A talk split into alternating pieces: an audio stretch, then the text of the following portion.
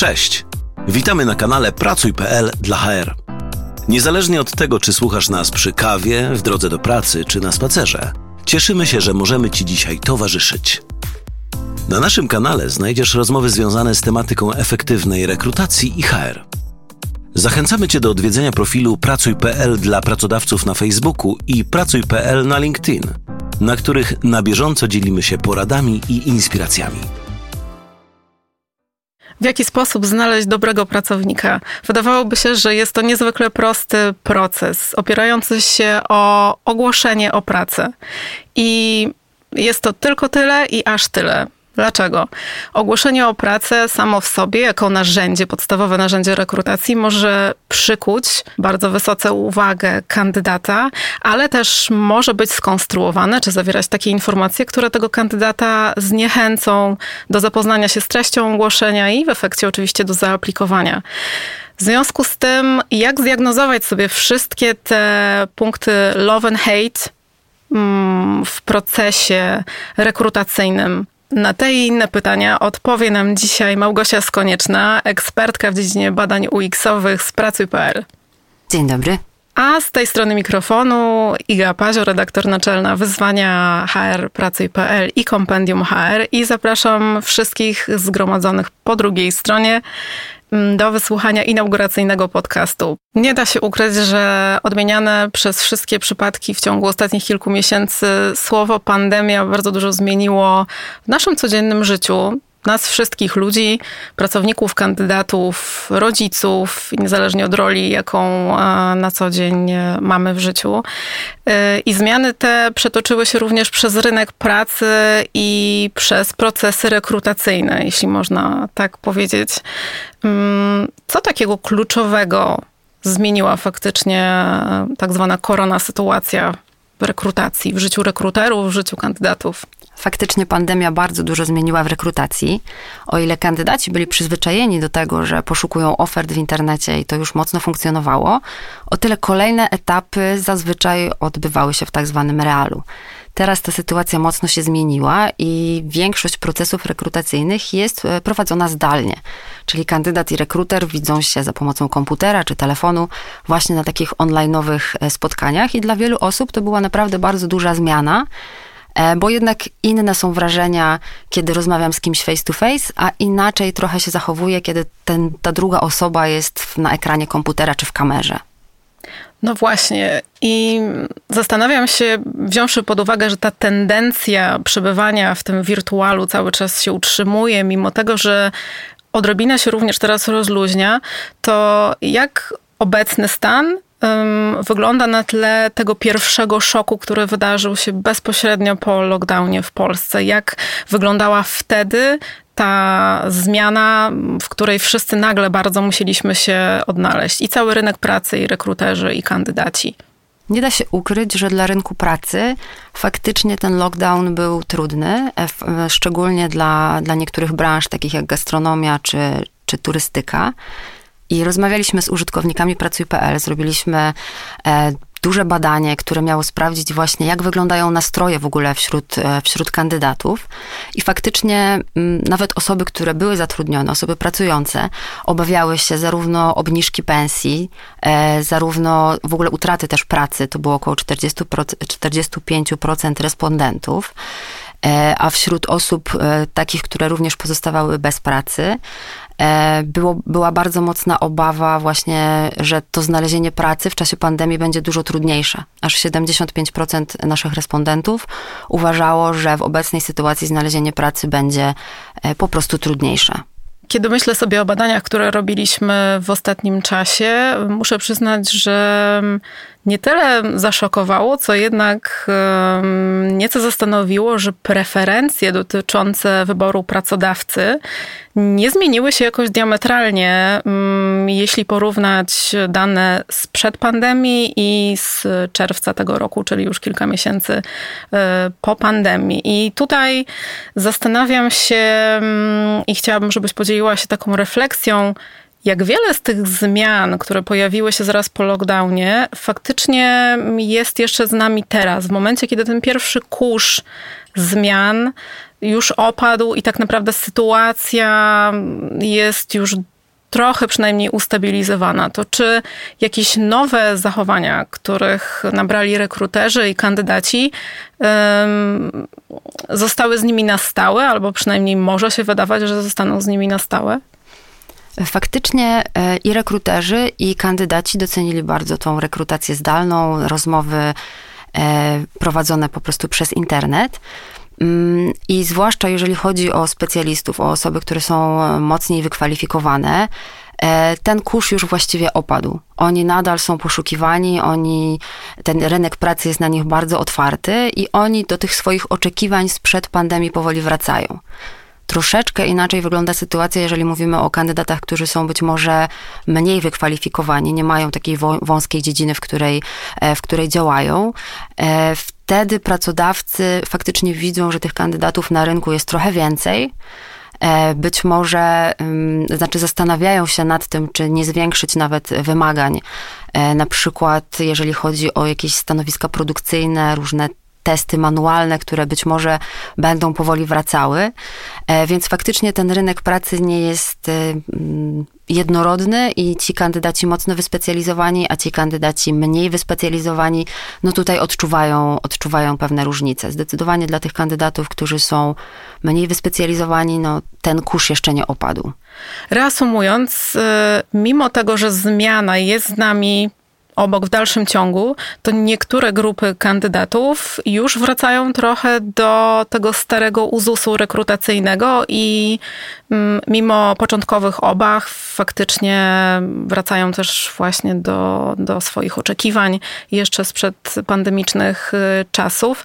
Natomiast myślę sobie, że wziąwszy pod uwagę, że jesteśmy tak bardzo otoczeni w tym wirtualu, tak dużą liczbą informacji i dotyczy to również procesów rekrutacyjnych i w ogóle całego procesu poszukiwania pracy od momentu wewnętrznej decyzji o tym, że chcę w ogóle być może podejść do, do myślenia o zmianie pracy albo w ogóle do znalezienia pracy. No mówimy też o kandydatach, którzy dopiero wchodzą na swoją drogę zawodową to zastanawiam się, w jaki sposób właśnie to podstawowe narzędzie, czyli oferta pracy, powinno spełniać swoją jak najlepszą kluczową rolę w tym procesie, tak aby w tym gąszczu informacji przykuć uwagę no, tego talentu, który pracodawca chce zatrudnić, chce zdobyć i potem oczywiście utrzymać. I tutaj w tym momencie mm, myślę, że zbliżamy się już do tej ścieżki, którą będziemy dzisiaj podążać wspólnie z naszym przykładowym kandydatem tej ścieżki do właśnie znalezienia finalnego zatrudnienia i dobrej pracy. Słuchasz podcastu Pracuj.pl dla HR. Jak i gdzie kandydaci szukają pracy i czy można w ogóle wyszczególnić jakieś bardzo konkretne preferencje w tym procesie poszukiwania pracy? Tak naprawdę cała ta ścieżka kandydata zaczyna się już w momencie, kiedy on podejmuje w ogóle decyzję o tym, że chce pracę zmienić albo podjąć nową. E, I wtedy podejmuje też te pierwsze decyzje, w jaki sposób to szukanie pracy w ogóle rozpocznie. Są osoby, które zawsze wybierają jako pierwszych znajomych, żeby się czegoś dowiedzieć, być może zrobić rozeznanie na rynku.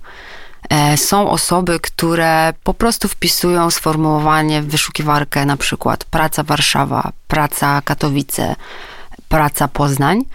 I wtedy z tych linków dostępnych właśnie w wyszukiwarce y, korzystają i, i, i, tam patrzą w oferty. Po prostu nie przywiązują się do konkretnego portalu.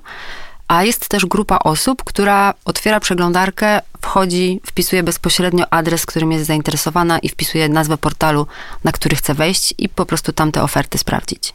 Czyli tak jak w życiu, każdy z nas ma swoje preferencje dotyczące wszystkiego, co nas otacza, i to samo dotyczy procesów, które mają nas skierować albo na zmianę pracy, albo na znalezienie pracy w ogóle, albo być może na przebranżowienie. Mm, jednak biorąc pod uwagę, że właśnie jesteśmy w dalszym ciągu tak bardzo w tym wirtualu, to Co powoduje, mm, że kandydat czy poszukujący pracy, bo jeszcze to nie jest przecież kandydat, to może być osoba, która dopiero myśli o tym, żeby być może gdzieś rozpocząć taki proces ku zmianie zawodowej. Co sprawia, że ona wybierze jakiś konkretny serwis rekrutacyjny? Co będzie nią kierowało, co będzie dla niej ważne, jakie rzeczy przykują jej uwagę, jakie kryteria wyboru na przykład? Dla takiej osoby, która decyduje się już na konkretny serwis, najczęściej takim decydującym momentem jest wcześniejsze doświadczenie z serwisem. Jeżeli ono było pozytywne, jeżeli zakończyło się sukcesem, być może znalazłem dzięki temu pracę, wtedy ten kandydat po prostu wraca na dany serwis. To jest taka najczęstsza, e, najczęstsza motywacja. To też wiemy od naszych użytkowników, sprawdziliśmy to w naszych, w naszych badaniach. E, między sobą po, polecają sobie różne serwisy i dzielą się właśnie tym pozytywnym e, doświadczeniem z innymi.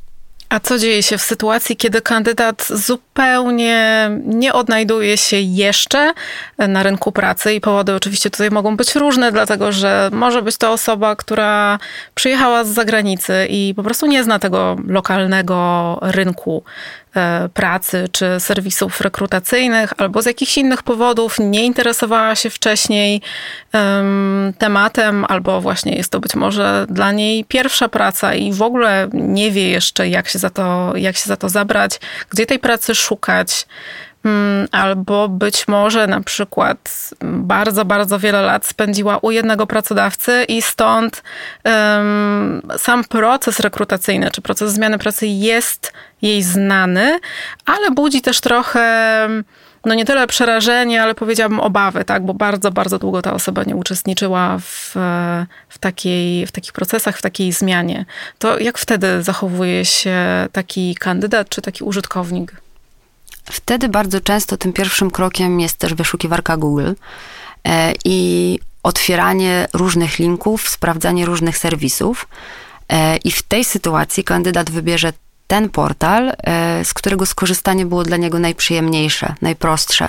To jest to miejsce, gdzie on po pierwsze znajdzie oferty dla siebie, ale przede wszystkim będzie mógł do nich łatwo dotrzeć, łatwo je wyszukać, będzie mógł łatwo zaaplikować.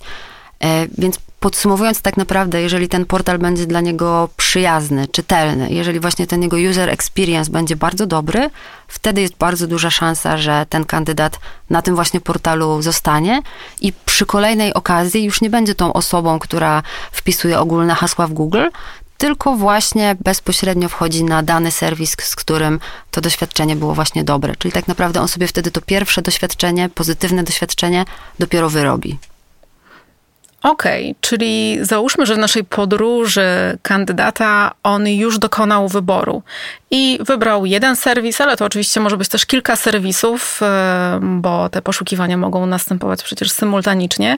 Natomiast kandydat wybrał, on już poczynił tak naprawdę pierwszy bardzo długi krok na tej swojej ścieżce ku zmianie i co dzieje się dalej? Bo wyobraźmy sobie, że taki kandydat e, właśnie poszukuje oferty dla siebie, ma jakieś kryteria wyboru, już coś mu się klaruje, gdzieś te poszukiwania są doprecyzowane, natomiast zostajemy go w obliczu takiej ściany listingu z ofertami pracy. Bardzo często jest to bardzo długi listing, ofert jest, e, jest dużo. Jak wtedy ten kandydat się zachowuje? W jaki sposób on zaczyna w ogóle proces selekcji ofert pracy? Tak, właśnie jeszcze przed samym procesem selekcji mamy w ogóle ten moment i ten proces dotarcia do oferty. I już tutaj właśnie te kryteria, o których mówiłaś, te oczekiwania, mogą być bardzo różne. E, to zależy od wielu czynników. Jeżeli właśnie nie jesteśmy kandydatem wyspecjalizowanym bardzo wąsko w jakiejś dziedzinie, e, wtedy często przegląda taki kandydat listing z danego miasta i przegląda sobie te oferty, że tak powiem, wszystkie. Są tacy, są tacy użytkownicy.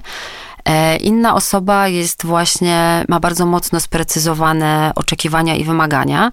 E, wtedy korzysta z serii filtrów, zawęża sobie wyniki wyszukiwania do maksimum, żeby zobaczyć tylko te wyselekcjonowane, e, dla siebie dopasowane oferty. I dopiero po właśnie takim przeszukaniu serwisu, wstępnym zawężeniu, e, wstępnym zawężeniu ofert, kandydat trafia właśnie na ten listing. I to jest w ogóle szalenie ważny moment, bo to tutaj zostaje podjęta ta decyzja, czy ja w dany link, czyli w daną ofertę pracy w ogóle wchodzę, czy ja jej poświęcę chwilę, czy nie. I jest mnóstwo właśnie czynników, które mogą na to wpływać.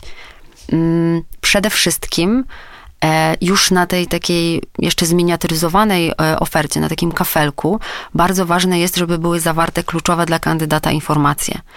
E, I to jest na przykład rodzaj umowy, czy to jest umowa o pracę, czy to jest kontrakt B2B, czy jeszcze jakaś inna, inna forma. To jest miejsce zatrudnienia. To są bardzo często zarobki, bo teraz kandydaci naprawdę bardzo często tych, tych zarobków oczekują. Więc ta paczka podstawowych informacji już na kafelku, na listingu jest, e, jest bardzo ważna dla, dla tego kandydata. Mm, kolejnym takim czynnikiem może być sama nazwa stanowiska, bo wiemy, że na rynku jest mnóstwo nazw, one nie są e, usystematyzowane. E, komfort na przykład księgowego czy księgowej no nie dotyczy wszystkich, więc tutaj też ważne jest, żeby sama nazwa stanowiska jak najwięcej mówiła i kierowała e, właśnie myśli kandydata na to, co na danym stanowisku e, będzie wykonywał. Więc e, ta selekcja e, na poziomie właśnie listingu ofert, tej listy całej jest, jest bardzo ważna i głównie driveowana właśnie tym, tymi podstawowymi informacjami, które na tym kafelku możemy zawrzeć. Czyli reasumując tę część, dla kandydata w momencie samej selekcji najważniejsza jest taka swoista metryczka tego ogłoszenia.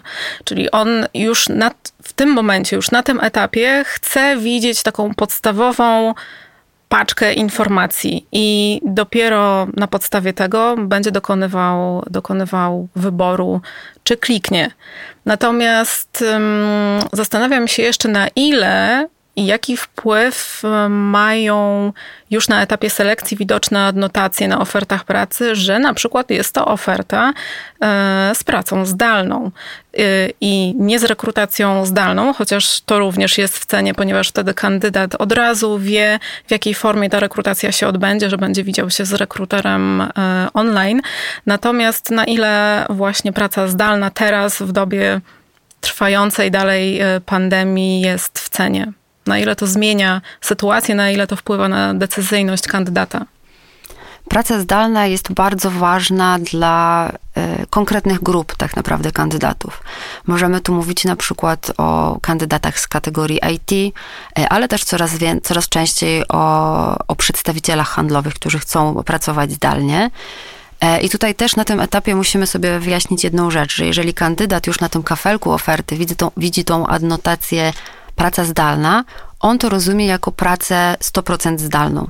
E, podobnie jest, kiedy używa e, specjalnego filtru, który ma, który ma pozwolić mu dotrzeć właśnie do tych ofert e, pracy zdalnej. On wtedy oczekuje, że w tym, na tym stanowisku on będzie mógł pracować zdalnie i trzeba oddzielić to od takiego benefitu, czyli pracy zdalnej, która jest możliwa na przykład kilka razy, kilka razy w miesiącu. Więc właśnie dla tych wybranych grup bo jeszcze jednak nie dla wszystkich e, grup pracowników czy, czy kandydatów. E, ten filtr praca zdalna i ta możliwość pracy zdalnej jest bardzo ważna.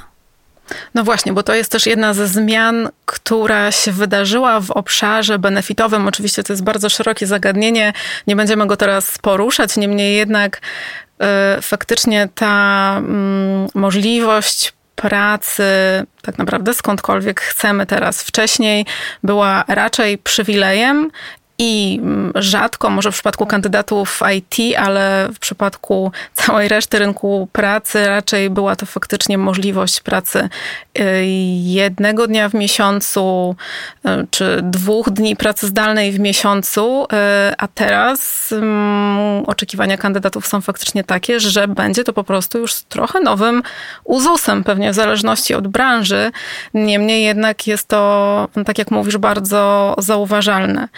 Natomiast na zakończenie tej podróży naszego kandydata, czyli zostajemy go w momencie dokonywania wyboru, już oferty, chciałabym się podzielić taką refleksją, że na oczywiście decyzję kandydata wpływa bez dwóch zdań kwestia rozpoznawalności marki danego pracodawcy. I to jest kolejny szeroki, równie szeroki jak zresztą e, zagadnienie benefitów pracowniczych. Y, jest to bardzo szeroki obszar i można było o nim mówić bardzo długo, tym bardziej, że narzędzia employer brandingowe są bardzo zróżnicowane.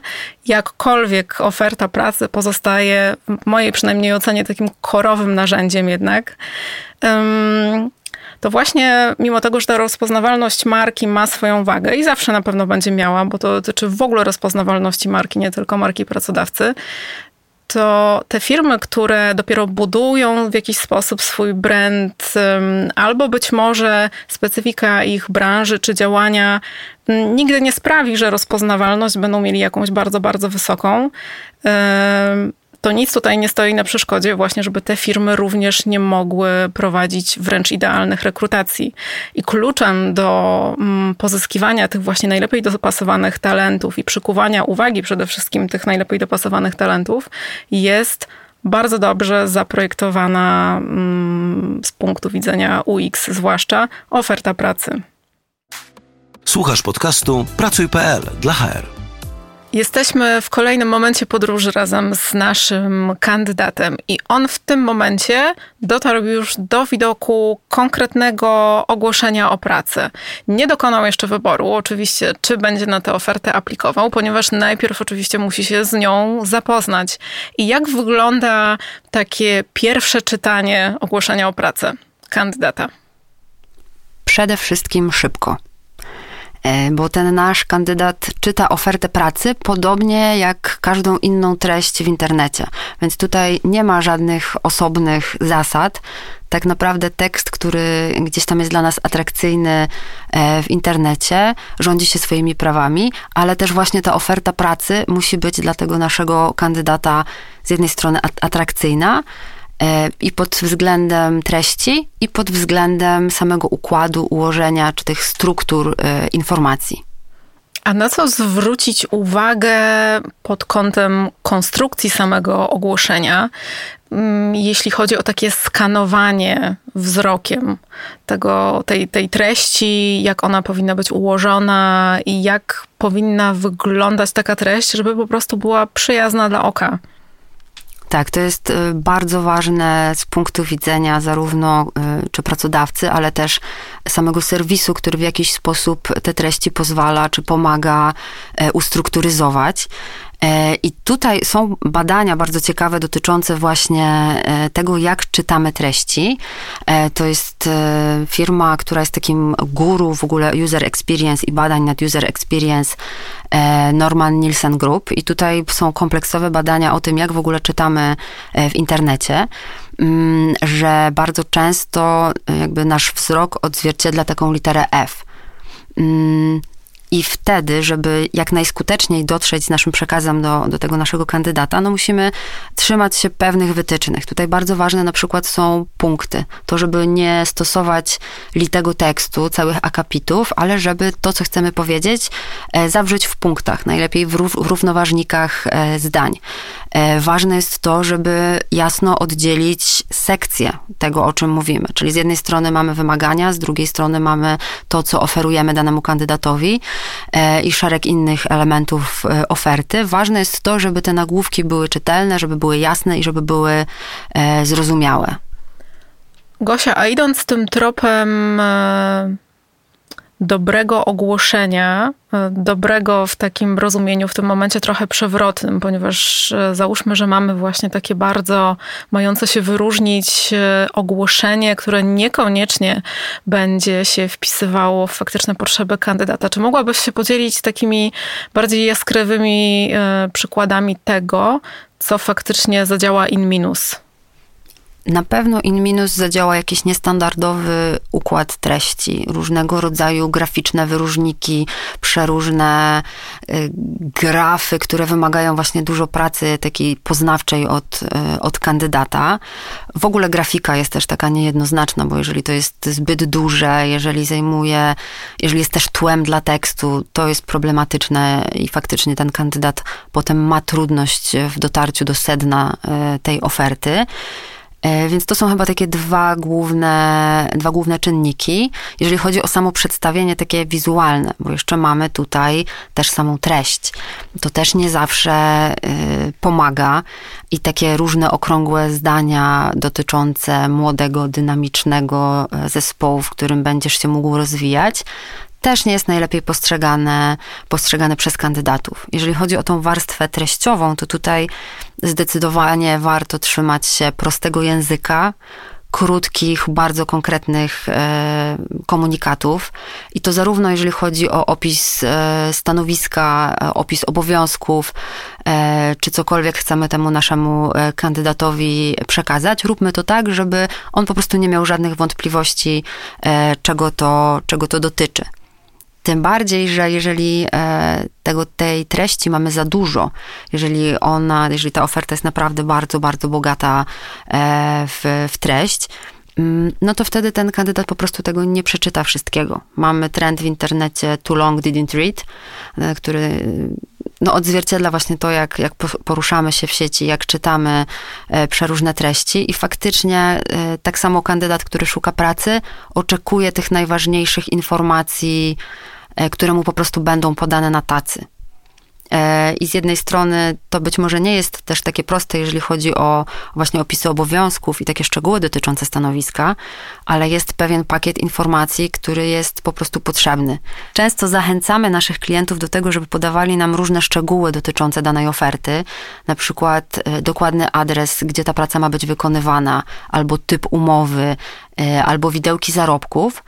Mm, I robimy to z jednej strony dla kandydata, po to, żeby on po prostu miał tą wiedzę, ale z drugiej strony wszystko to działa też na korzyść pracodawcy, który finalnie dostaje dopasowane CV e, i faktycznie potem z tymi kandydatami może pracować. Mm, a jeszcze a propos samych długich treści, e, też mamy bardzo ciekawy przykład naszych badań, to jest właściwie cytat z jednej z naszych respondentek, która mówiła o tym, że pracodawca y, oczekuje ode mnie krótkiego, zwięzłego CV, a ja potem muszę czytać te, te długie oferty, zastanawiać się, o co mu właściwie chodzi że przecież oferta to jest takie CV pracodawcy.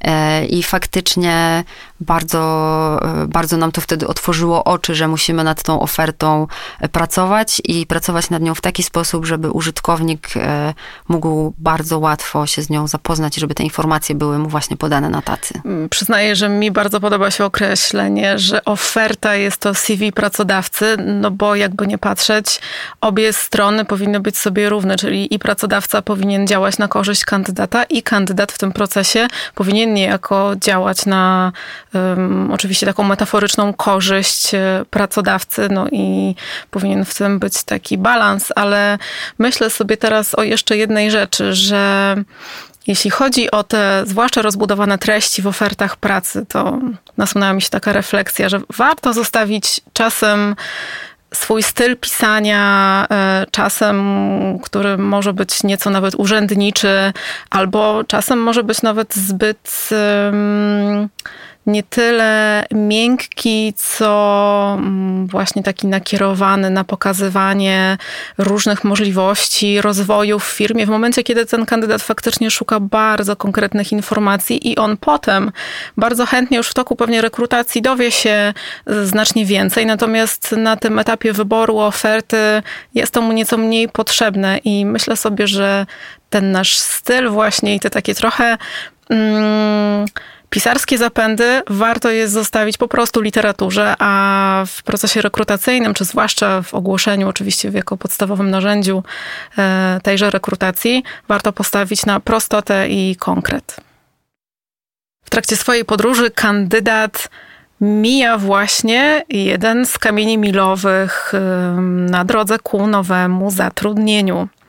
Mianowicie on już wie, co jest w ofercie pracy, już się z nią zapoznał, wie już mniej więcej, co może czekać go u nowego pracodawcy, zapoznał się z informacjami, które zostały mu podane w ogłoszeniu, coś już sobie na temat tej pracy wyobraził i, co najważniejsze, podjął już tę pierwszą ważną decyzję o tym, że kliknie aplikuj. I co dzieje się w momencie, kiedy kandydat faktycznie to robi, klika aplikuj, natomiast jego oczom ukazuje się bardzo długi, niejednokrotnie formularz e, aplikacyjny, który musi oczywiście wypełnić, żeby sfinalizować swoją aplikację to, że kandydat klika w aplikuj, to faktycznie nie znaczy jeszcze, że cały ten proces doprowadzi do końca, bo mogą mu w tym przeszkodzić przeróżne rzeczy e, i niestety często e, zdarza się tak, że ten proces jest przerywany. E, czasami, to wiemy też z naszych badań, użytkownicy faktycznie często są przytłoczeni liczbą pytań, które zdarza się, że pracodawcy zadają im w tym procesie aplikowania. E, I w takiej sytuacji na pewno warto e, mocno ten formularz przemyśleć, zastanowić się, czy faktycznie wszystkie te pytania są tam konieczne e, i skrócić go maksymalnie. To wtedy zdecydowanie zwiększa szanse na to, że kandydat przez cały proces aplikowania przejdzie gładko. Im krótszy mm, proces aplikowania i formularz aplikowania, tym większa szansa na to, że faktycznie liczba tych kliknięć w aplikuj będzie równa mm, liczbie wysłanych CV.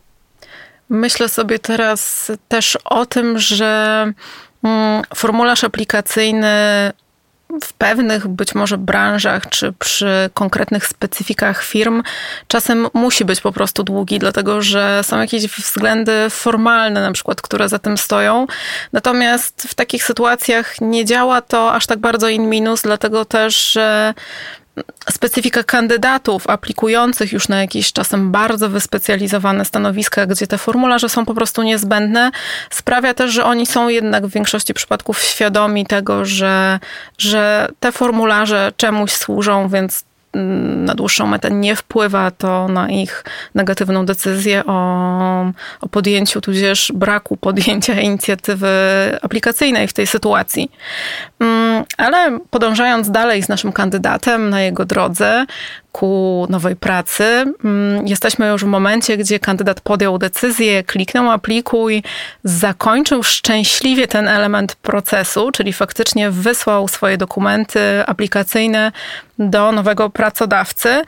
I co może się wydarzyć na tym etapie drogi? Jakie przygody może mieć nasz kandydat? Co może go spotkać? Po wysłaniu aplikacji faktycznie ta ścieżka kandydata się rozwidla. E, jedną ścieżką podążają e, osoby, do których rekruter się odezwie, do których zadzwoni, e, które zostaną zaproszone na rozmowę rekrutacyjną. A ta druga ścieżka to ścieżka osób, które niestety tego telefonu nie odbiorą, rekruter go nie wykona. I to jest sytuacja jakby całkowicie naturalna dla obu stron. Kandydaci doskonale sobie zdają sprawę z tego, E, że taki kontakt od rekrutera to nie jest gwarancja. Ale w tej sytuacji oczekują i jest to im bardzo potrzebne, e, żeby ta informacja zwrotna do nich dotarła.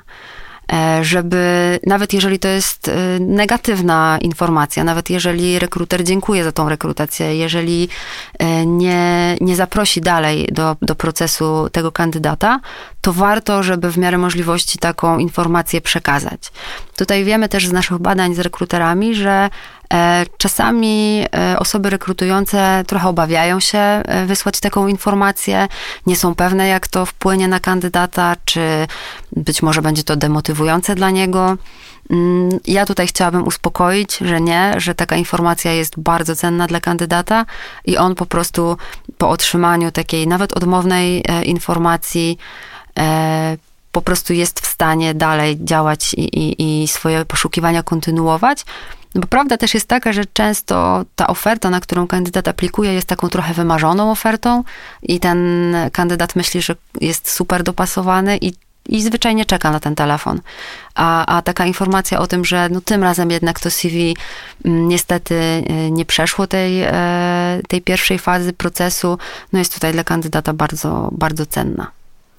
Dokładnie tak. Zgadzam się z e, tą perspektywą i dla mnie osobiście ten aspekt ludzki w całym tym procesie jest najważniejszy, dlatego że faktycznie mm, jest zasadne i naturalne myślenie, że jeśli przekazujemy komuś e, feedback, który nie wiąże się z jakąś pozytywną informacją, w tym wypadku oczywiście o zatrudnieniu, to, że no, ta reakcja po drugiej stronie może być mniej, powiedziałabym, pozytywna. Natomiast faktycznie mm, w świecie, w którym jesteśmy otoczeni informacjami tak wieloma, ta informacja jednocześnie jest również bardzo cenna i niezależnie od tego, jaki jest jej charakter, ja zawsze zachęcam e, wszystkich pracodawców do tego, żeby znajdować ten czas, który w pracy HR-owca na co dzień oczywiście jest bardzo deficytowym towarem, można powiedzieć, żeby jednak spróbować go znaleźć i sukcesywnie, przynajmniej odrobinę gdzieś doświadczenia kandydata w tych obszarach y, polepszać, po prostu poprzez udzielanie im tej informacji zwrotnej. A jeśli nie jest to możliwe, żeby robić to osobiście, co też jest naturalne w wziąwszy pod uwagę tę deficytowość czasu e, w branży HR, no to warto być może pokusić się o jakieś zautomatyzowane albo półzautomatyzowane możliwości udzielania przynajmniej prostej informacji zwrotnej faktycznie o, o statusie rekrutacji. W toku naszej rozmowy i też w trakcie podróży naszego hipotetycznego kandydata ku nowym możliwościom rozwoju, nowej pracy, dotarłyśmy do momentu, gdzie on podjął już decyzję, przeszedł ten proces zapoznawania się z ofertą, znajdowania oferty i w ogóle podejmowania na samym początku decyzji o tym, że chce zmierzyć się ze zmianą w swoim życiu. Natomiast gdyby tak zebrać w pigułkę kluczowe obszary, które będą ważne z punktu widzenia konstruowania takiej dobrze zbudowanej oferty pracy, dobrze zbudowanej oczywiście z punktu widzenia potrzeb kandydata. Gdybyś miała je właśnie tak podsumować, to jakie kluczowe obszary by to były?